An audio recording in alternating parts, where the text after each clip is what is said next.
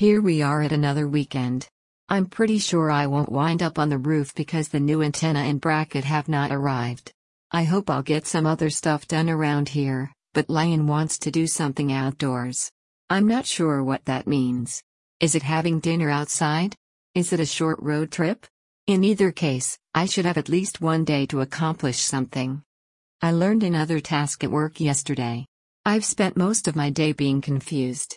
That's not a good thing on a Friday. I'm considering switching back to something I understand for the rest of the day and getting a fresh start on Monday. I can only stare blankly at a screen for so long. Lion suggested doing another boner injection this afternoon. This morning I told him maybe.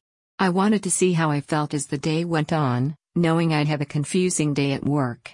At this point, almost 2:30, I'd say we're a go for boner juice. I think he's doing the same dose to see if we can replicate the results.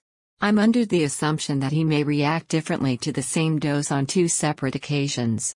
If that's true, how will we know when we actually have the correct dose? I'm not sure. We're still at the trial and error phase. I guess we just hope for the best. We've both talked about how we'll incorporate play.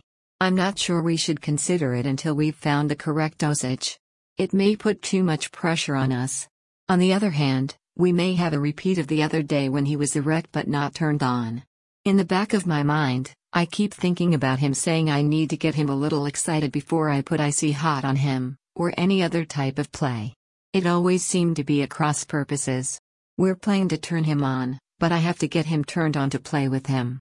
The boner juice adds yet another layer. I still haven't gotten my mind wrapped around how everything will work together.